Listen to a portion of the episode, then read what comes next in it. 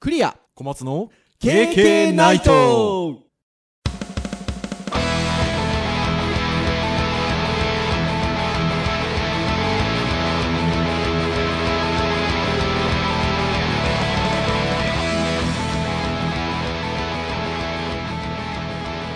ナ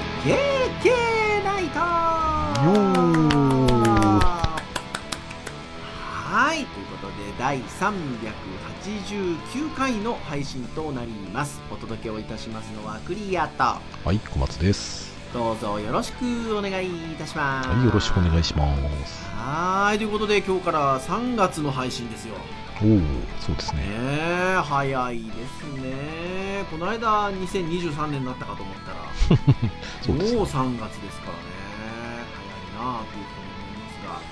すが、まあ、3月は一応年度末なんですよねああ、そうですね。ねだから年度っていう言い方をすると2022年度の、まあ、終わりの月みたいな言い方をすることが多い、まあ、特にあの学びの場だとね4月から新学期が始まるのでですので、まあ、22年度が終わりを迎えようかなっていう感じではございますが何とは言い言いませんが忙しい日々が続いておりまして。はい。はい、一時期なんかもうあのどうにかなるんじゃないかなっていうぐらいに思っておりましたがだいぶだいぶあのその忙しい状態もルーティンになりつつありまあ、まだ上りは続いてるけど、まあ、激しい感じではだいぶなくなった感じですかね。そうですねまあひたすらゆっくり登ってる感じですかね。はーいというところかなというふうに思いますので年度末ってこういうもんだよなと思いながら、 はい、過ごしている次第でございますが小松先生どうですかうーん、まあ、ちょっと2月は武将のちょっと体制が変わったりとかで、うんちょっとお仕事のバランスとかが少しずつ変わってはいるので、あああそうですかの、いつものような忙しさと比べると、ちょっとなんか違う毛色の忙しさはありますね。ああなるほどねうんそれ前もありまはすよね、うんなんかい何かドカンとっていうよりかは細々としたものをなんかあれもこれもやんなきゃみたいな感じの仕事が多いかもはいしれはなはいいいですはいはいはいね。はい、うんあでもあれでしょそんな中お休みの時に CP プラス行ったんでしょ行きましたね。初めねえて行きましたね。初めてでしたかあの行ったの僕はイベント初めてですね。おおまあ僕も当然ないんですけど当然っていうあれですけどないんですけ どどどうでした土曜日かなんかにいいらしたんでしょ土曜日行きまして。はそうあの木曜日がねあのん実は、えっ、とお休みの日から始まっていいて、うーんで午前中はなんかプレスとか VIP 用だった。はいはいはいはい、で午後から一般向けに開放されて、うん、木曜日もちょっと考えたんですけど、うん木曜日ちょっと仕事があって、はいはあいはいはいのお休み返上してお仕事をしておりましたのうでんで土曜日、まあ、金曜日し仕事はまあまあ一旦落ち着いたところもあったのでちょっとじゃあ、うん土曜日行こうかねと思いましあてらあら横多いっていうのがなんか割と耳に入ってきてたんですけど浜、はい、多かったですか何なんですか多いというのは人人がいやそうでもないであすよ、そうなんですかうん、僕は土曜日の会場から1時間ぐらいしてから10時会場で11時ぐらいに僕現地着いたんですけほうほど、うほうほうほうまあ、特に入り口も並ぶことなくあ本当ですかなんかあれなんですか、予約制みたいな感じなんですかそうでもないんですかあ一応登録制なのであ登録制事前にか登録をしてで僕はプリントアウトしていったのでうんでプリントアウトしたものを四つ折りにしてそなのんかカードあれ入れてらしいですよ僕なんかちょっと YouTube いくつか見てたんですけどそのプリントアウトが必須だったんですってねそうでプリントアウトする場所もありましたなんかだから何このあのいろんなものがデジタル化されてるご時世にプリントアウトなんだって言ってる YouTube の方が結構いらっしゃってあー多分会場のそのスタッフさん向けだと思うんですよあれ結局首か、らかけてその、うん、自分は一般の何日入場の人ですよっていうのは目に見えるようになってるんですよはいはいはい印刷したものがはい、うん、なので多分それで VIP の人だったりとかプレスの人だったりっていうのがその首からかけてるもので分かるんですよねうんうんうんだからまあ一応その登録してますよっていうのとその現地の人が分かりやすいような形の工夫だと思うのでまあそこは別にこの時代だからわざわざアナログ使うなよとは思いませんけどね。あへえ、うんそうでなしかんですうね、んしかもねげ僕最初やべえプリントしたの忘れたと思って、うん 本当は10時半ぐらい着くはずだったんだけどおうあの一回家戻ったあので戻ったんですかはいはいはいはいで現地着いてみたらあの予約の中ものがあればはいその場であの印刷でき印刷るとプリンターは34台はあったので、うーんまあでも全然そのもう入り向こうは会場から1時間ぐらいしてからだったので全然入り口に並ぶ感じでもないし、あそうなんすねあ会場も歩きづらいとかは特になかったですね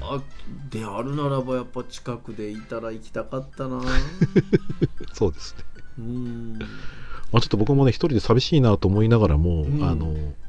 新しいカメラとかその使ったことないレンズとかをうんうんあの試写させてもらったので、うんそれなんか無償楽しかったですねいや楽しいですよねしかもいろんなメーカーさんのね、まあ、サードパーティーメーカーも含めてたくさん一一堂に会してるわけですから全部見れるんですもんね、見れますねしかもそのブースによってはモデルさんとかもいるので、はいはいはいはいはいなんかねヨドバシカメラとかにもカメラ置いてあって、まうあ、ん多少はそのカシャカシャできはするんですけど、なんかそういうところとはちょっと違った違いますよね多分ね、うん、最新のものが置いてあるのもあるしそのもものによってはあの自分で SD カードを持ってきたやつ入れたりとかしてる人もいましたし、うんレンズをねメインでやってるところなんかだと自分のカメラつけてもいいですかみたいなのをはいはいはいはいやってる人もいたので、ね、でモデルさん立てたりするからカシャって撮ったりとかね場所によってはそうで場す所ねによってはできたねりしたそのでうそうそうそううん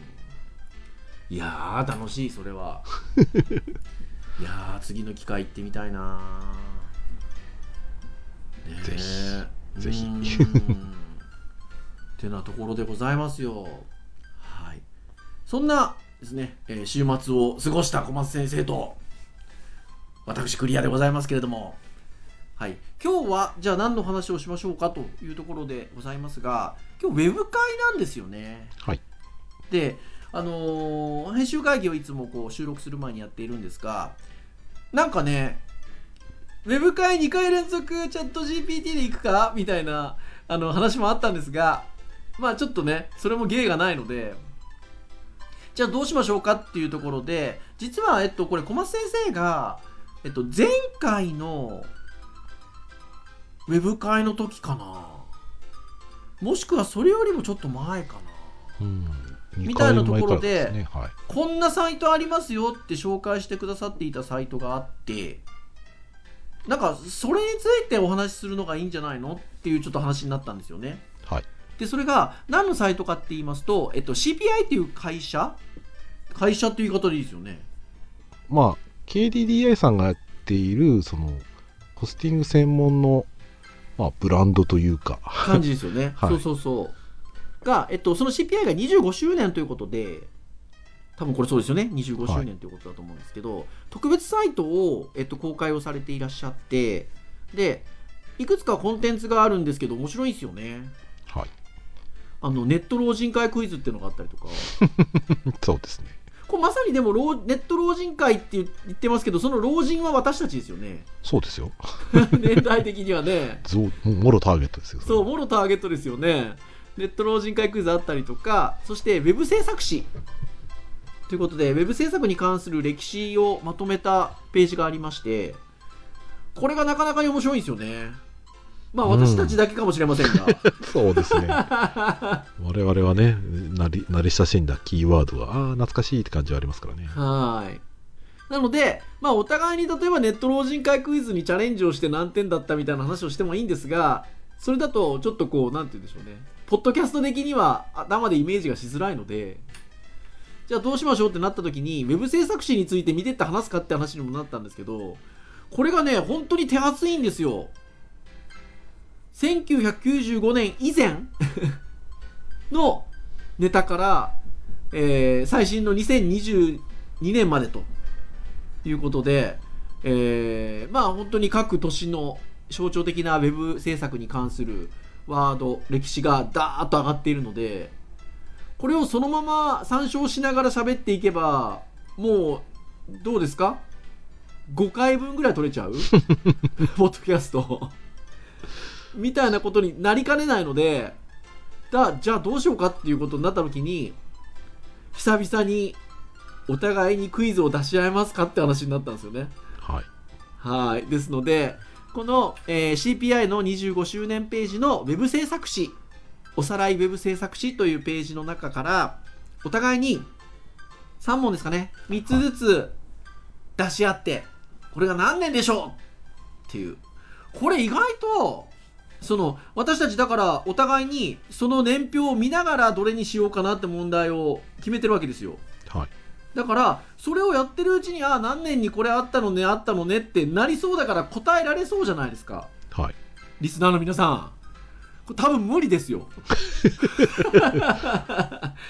結構な量ありますからね。多分頭に残らないですよねあのどのくらいの時期っていうのは残ると思うんですけど、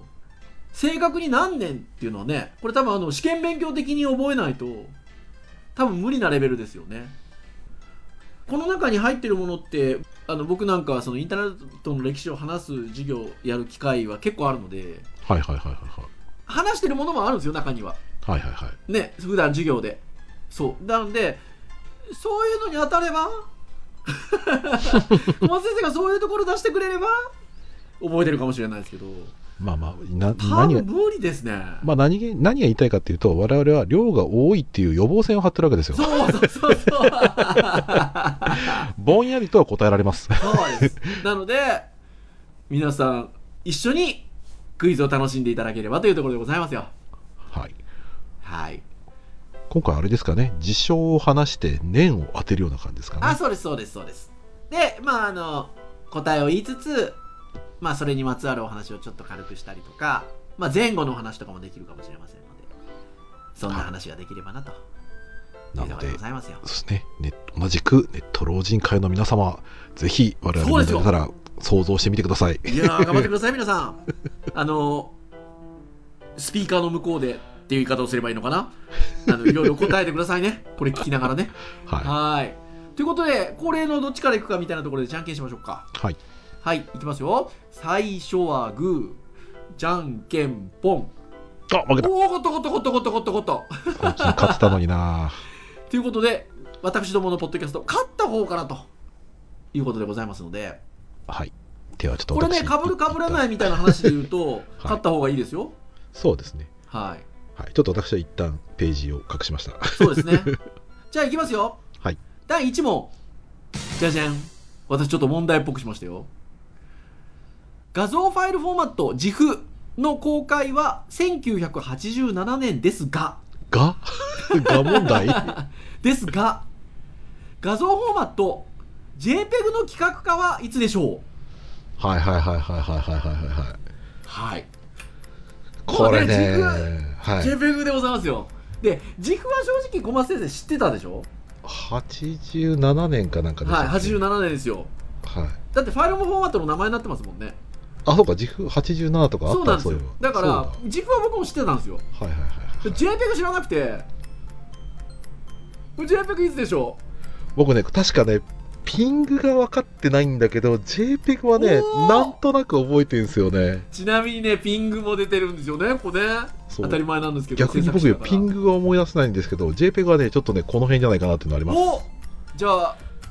お答えをどうズぞバリ1992年おおファイナルアンサーでいいですかファイナルアンサーでいいですよ。正解は1992年はい正解でございますこれさっきちょっと見ていて、自分がいつの時代の時にあるかなっていうの、僕、大学そうそうそうそう2年生の時かなってそれって考えますいようね。そうそう考そえる考う。えるちなみにちなみにじゃあちょうどポロッと言いましたのでピングはいつでしょうかピングね、思い出せないんですよね。本当ですかえっとね、多分自分の著作権の問題が起きてからの話だと思うので、はいそうするとね、90年代の後半ぐらいのイメージなんですよね、僕の中では。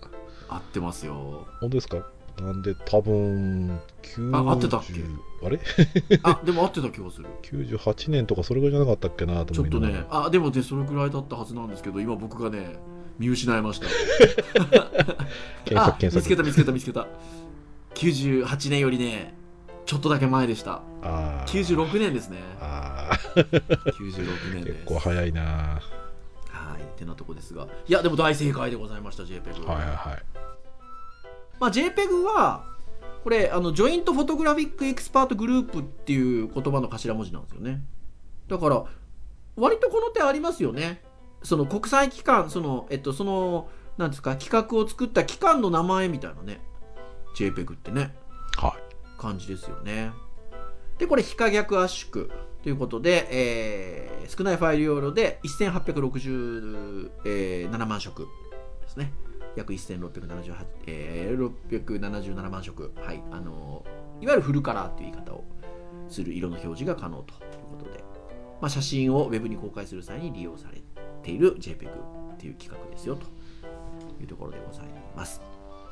い。まだ現役。ねえだし皆さん馴染みが多分一番ありますよね一般の方でもウェブ制作をする人じゃなくてもね、だってデジカメとかで写真撮ったら、まあ、今はいろんなファイルフォーマット出てきてますけど基本的には JPEG ですもんねはいてなところで第1問は JPEG の企画化でございましたはいじゃあ次小松先生いきましょうか私のはい表紙,、表紙に戻しましたでは私の第1問いきたいと思います。はい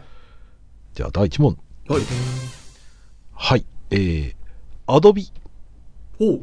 自社サービスをサブスクリプションで提供するクリエイティブクラウドに完全移行したのは、さて、いつでしょなんとこれ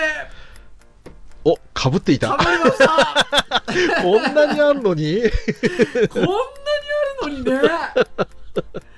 かぶりましたよいやーまあでもそれはそれ問題で僕出してないからいいですよね。はいはいはい。これ答えちゃいますよ。どうぞ、いいですよ。 2013年。ファイナルアンサーで。ファイナルワードで。はい、正解です。 あーこれかなんぶだりこれますかというかもう視聴者からしたら何先生たちじゃれ合ってるの って感じになっちゃいますけどでも、これは出したくなりますね、僕ら。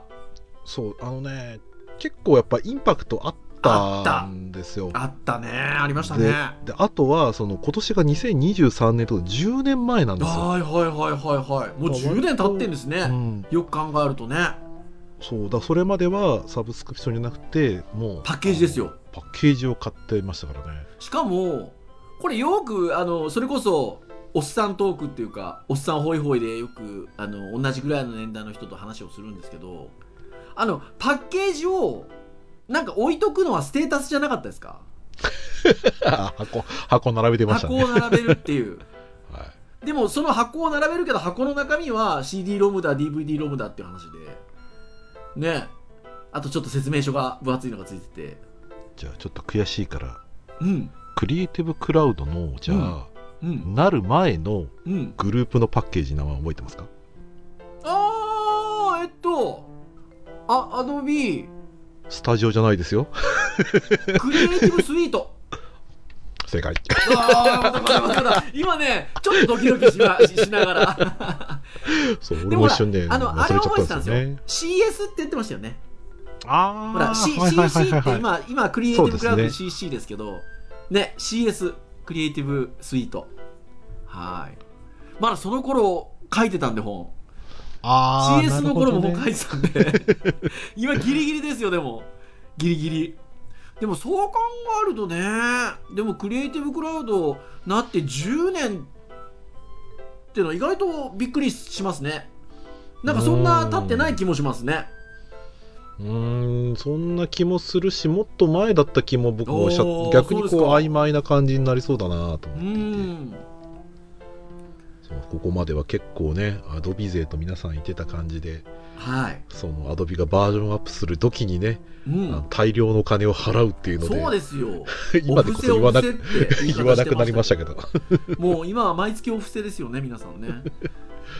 まあまあ分割払いしてるわけですよ。まあね、ユーザーとしてはでも、あのークラウドになったことによって、あのー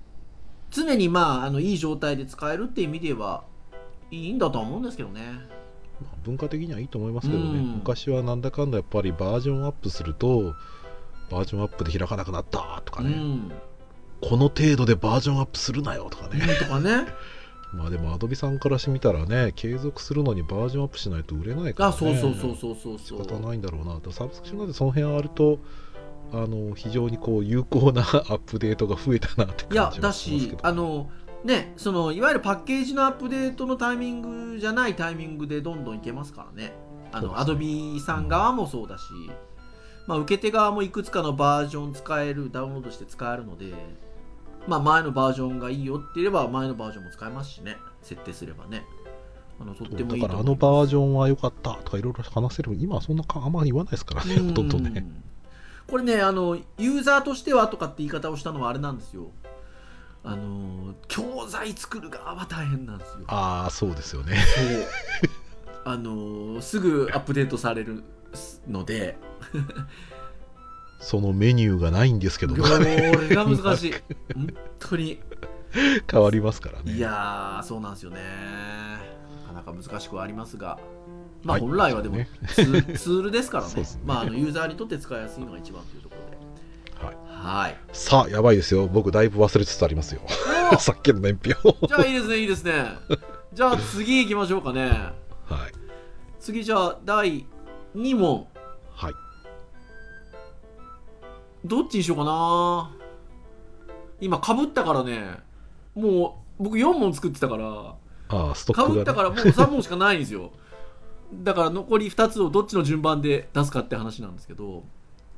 まあこれかな Amazon Japan Amazon.co.jp のサービスは国内開始いつでしょやべ全然覚え てなうおお来たぞいえっとね僕あれなんですよあのーサイトをうん古いサービスとかを調べる授業とかで、うんあの大手のサービスはね割と調べてたはずなんだけど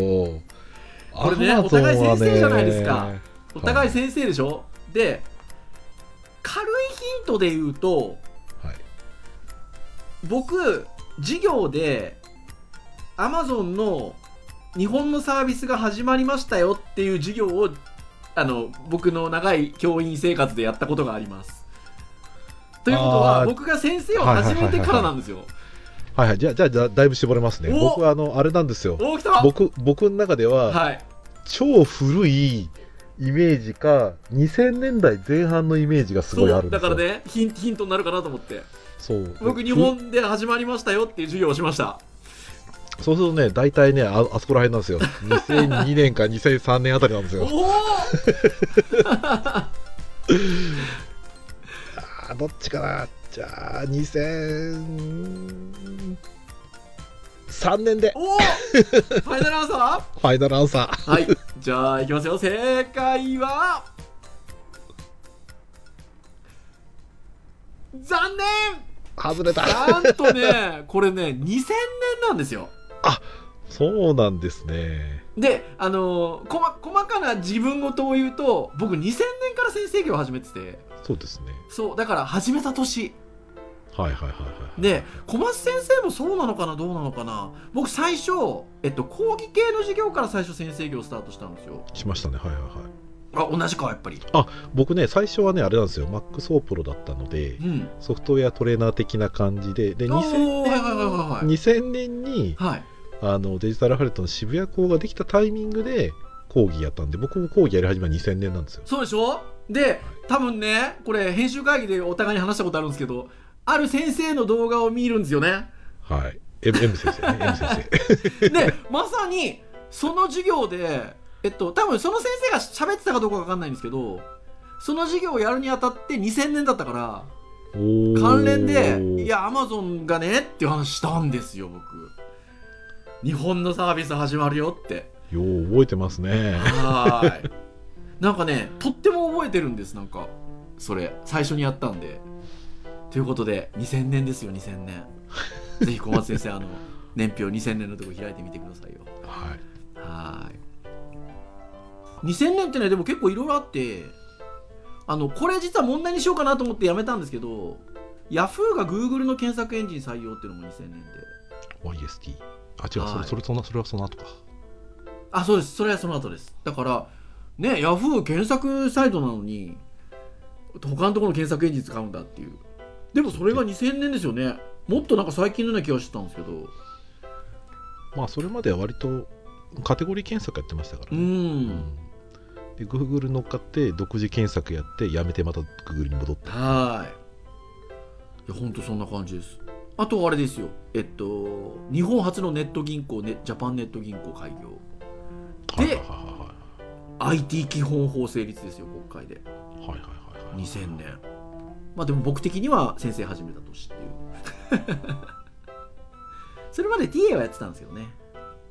はいことでございますよ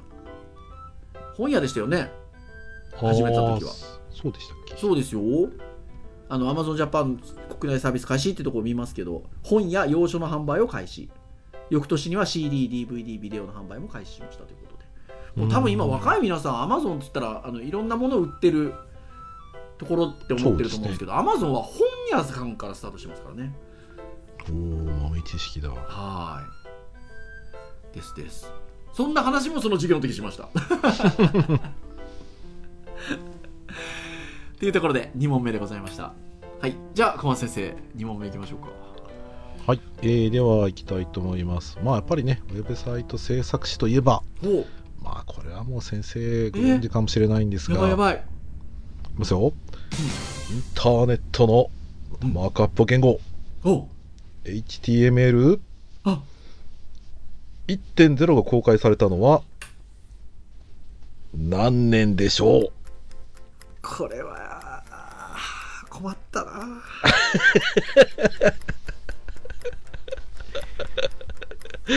困ったな多分ねぼんやりとはねイメいーやジされてるもとうあ思のうんどでれすってのは分かるんですよよね。あのだってそのティティム・バーナーズ・リーさんがそのねワールドワイドウェブみたいな年とかは分かってるので はいはいはいはいはいそれのちょっと後じゃないですかはいはいはいそうですワールドワイドウェブが9 91年でしょそうすると、はいはいはいその後に多分 HTML をあれしてるはずなのでですよで紐解いていくと だってあれでもだって92年が日本で最初のホームページでしょそうするとその時に HTML 書いてるでしょあれでもおかしい なでもモザイクは93年だぞえー、ちょっと待ってよ だからその辺なんですよその辺なんですけどこれはでもブラウザーとセットじゃないかな1993年ファイナルアンサーでわかんない ファイナルアンサーで1993年で答えは正解であす正解ですかお、はいお正解かワールドワイドウおェブがあの91年もお見事でしたであ92年に日本初のウェブサイトできてるんですけどーはいこの時に一応日本初となる HTML をによるページは公開今はされしててますはよねいるんですけど、うん、 HTML1.0 っていうマークアップ言語の公開は1993年3年ってことなんだおじゃあ大体読みが当たってまし読たみ通りね読み通りとかバッチリですよ記憶記憶はでもなかったんですよ その HT1.0 が93年だっていう何ていうんですかあのそれこそお受験的な覚え方はしてなかったっていうか その周りのね文そう脈というか周ねりから今攻めたんですけど そっかなるほどあでもこれで覚えましたよ93年 あクイズだからもモそザうですイクとセットって覚えときゃいいんだそうですうね、んへえ93年はでもこう今年表見てるんですけどはい、まあいろいろありますねうんあの PDF っていうフォーマットが公そう開そうですね意外と意外と意外な感じではああとまあ皆さんあんまりひょっとしたら聞きなじみないかもしれないですけど CGI るコモンゲートウェイインターネッこトれですね触ってませんでした結構あパールを90年代後半ちょっねと触ってま90し年たね代後半触ってましたよね CGI ねパール、まあ今思えばもうセキュリティガバガ バな、ね、CG が書いてましたね ねえいや懐かしいですねそしてアフターエフェクツの前身コーサーアフターエフェクツっていうんですかねこれね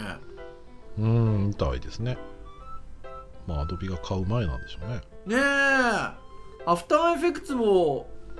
まあこれ買収っていう言葉は出てきてないですけどまあ買収みたいなもんですよね多分ねそうですね権利を得てって書いてある権利ってか書らいてますからうね、んまあそう考えるといわゆるマクロメディア系もそうですけどアドビは買収の歴史がありますねまあそうですうねんアフターエフェクツ僕多分初めて触ったの98年とかおおそうですか3とかですかね確か3かああはいはいはいはいはいはいはいはいプレミアとかエフェクツエフェクツとかねなんかまあ今今もそうかもしれないですけどかっこよくなかった ですかそのそそうのです98年99年って僕ら勉強してる頃じゃないですかしてますねねその頃にエフェクツとかプレミアとかってなんかかっこいいじゃないですか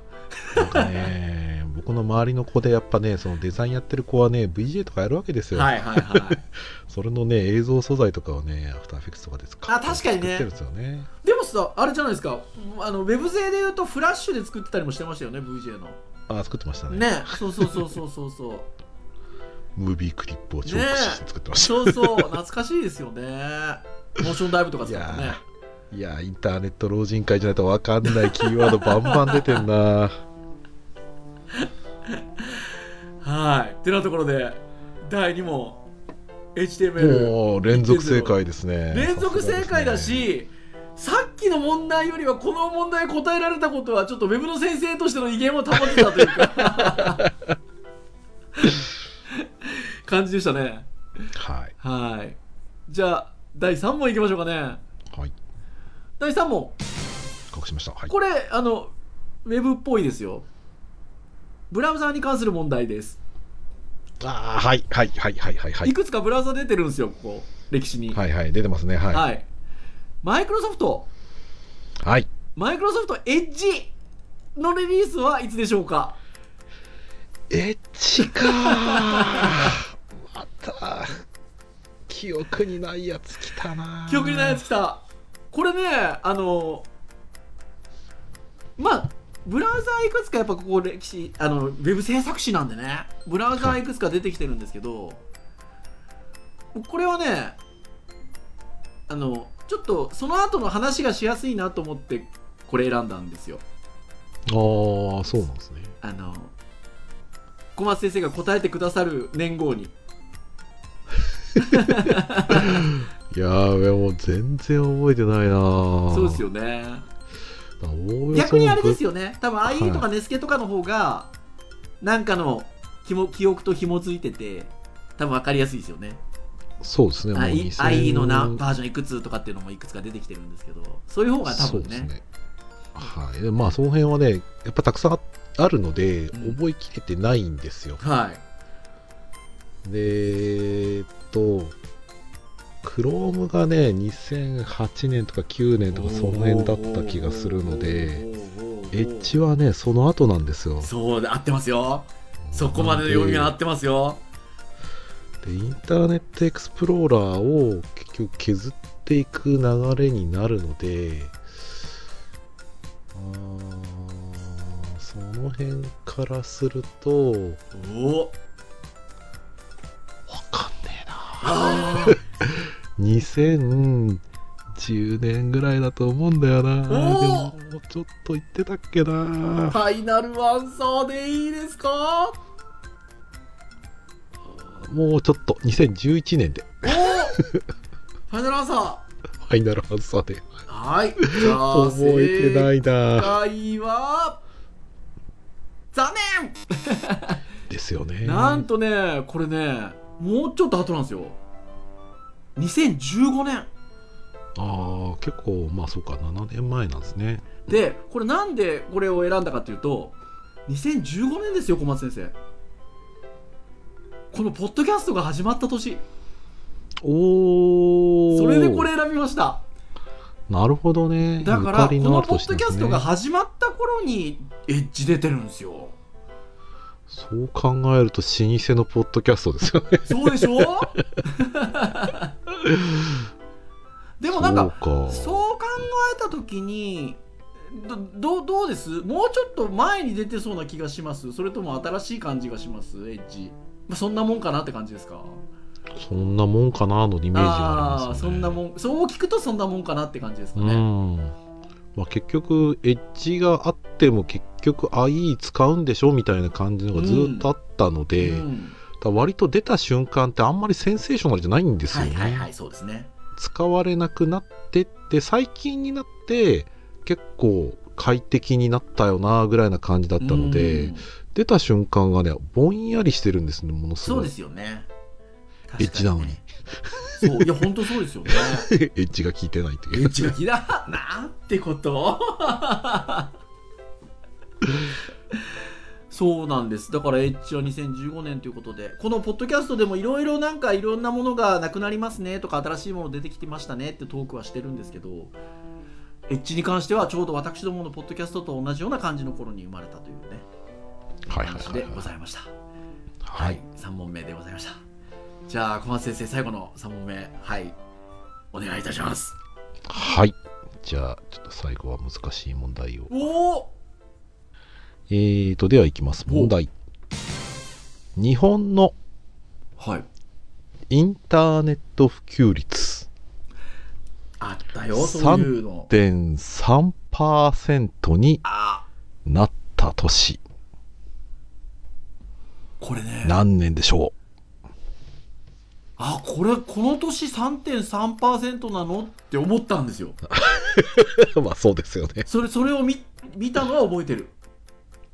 割とね、その数年後にはもう80とか70とかってなってて、そこで急速に伸びたんだなっていうふうには思ったんですけど、3.3っていう数字を見たのが僕多分なんか自分にまつわる年号がちょっとあったから3.3なんだと思ったはずなんですよねでも全く分かんないそっかこの時3.3なんだと思ったのが思い出した今えっと自分が使い始めたぐらいのネットを使い始めた時期ってあるじゃないですかありますねはいあの割とそれに近い年号だったんですよおだからなるほどお俺って結構早いのかって思ったんですよはいはいはいはいでそれで言うとちなみに僕初めてネットに触れたの自分で多分借りたのが97年自分で借りたとか友達ん家でネット触らせてもらったのが97年モデム 64K でもそのちょっと前5か6だなでも95はインターネットの歴史的にはいろんなことがありすぎるん ですよいやほら Windows95 あはいあはいとははいプロバイダー、まあ、IE 全部95その中には入ってない気がするんだけどなそういくと96ですけど今の流れの読みで言うとはいはいこんなに時間をかけていい話なの か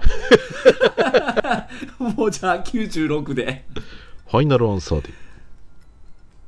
うーんファイナルアンサー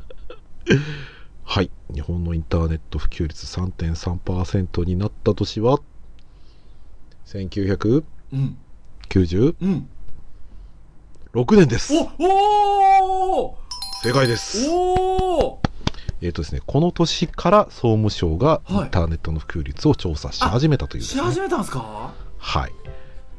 で普及率のね年号で載ってるので言うと、はい今回のこの歴史の中だと,、はいえー、とこの年とあとね80何パーセントになったっていう年がね一応書かれてるんで書すかれてましたよね95。なんかいくつか書いてあったのを見たん95ですよね。 95年は確かにたくさんあるんであのそれに紛紛れるといえば紛れる感じはありますねはで、えっ、と、普及率が、えっ、と、82.8%になったっていう記事が、2013年です。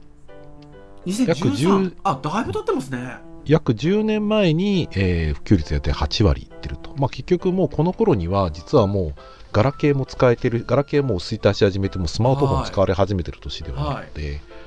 みんなね、もう、あの、みんなパソコン買ってやんなきゃっていうのと、スマホでっていうので、割とみんな使う年にはなってはいるんですうーよね。ん。じちなみに13歳から59歳のインターネット利用率9割を超えた年でもありますと。ほうちなみに今その利用率でいうとちょうど僕がスクロールしてる時に目に入ったのが1999年、はい、ま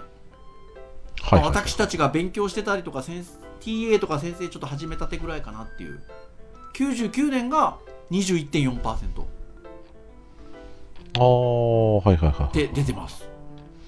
ちなみに僕もネット触り始めは97年です。おお一緒ですね僕はその頃にニフティサーブからインターネット入るみたもいうなまさ感にじですよニフティサーブのあの会議室でしょそう。B ゴロゴロゴうロゴロゴロってーん数字で選んで入っていくいやほんと僕もそうなんですよね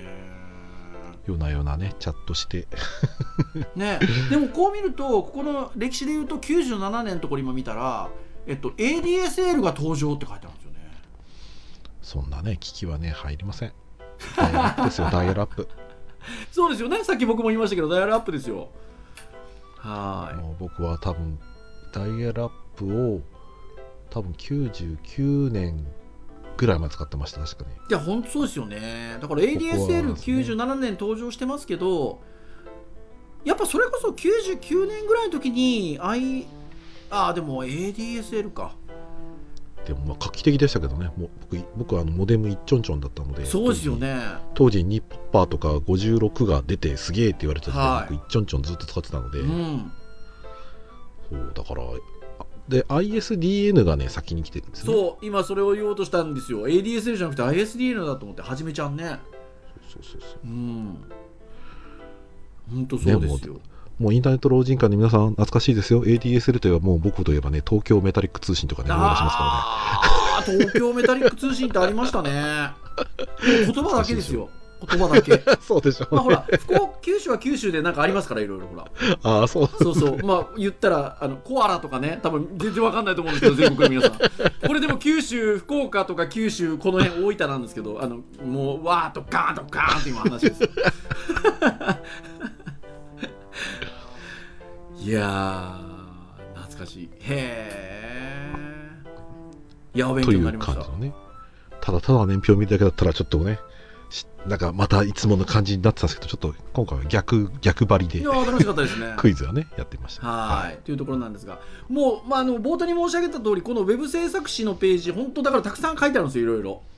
だか長らいです今、上げたのなんてもうまだ全然ちょろっとしたことですよ。ですので、ぜひ皆さん、お近くで、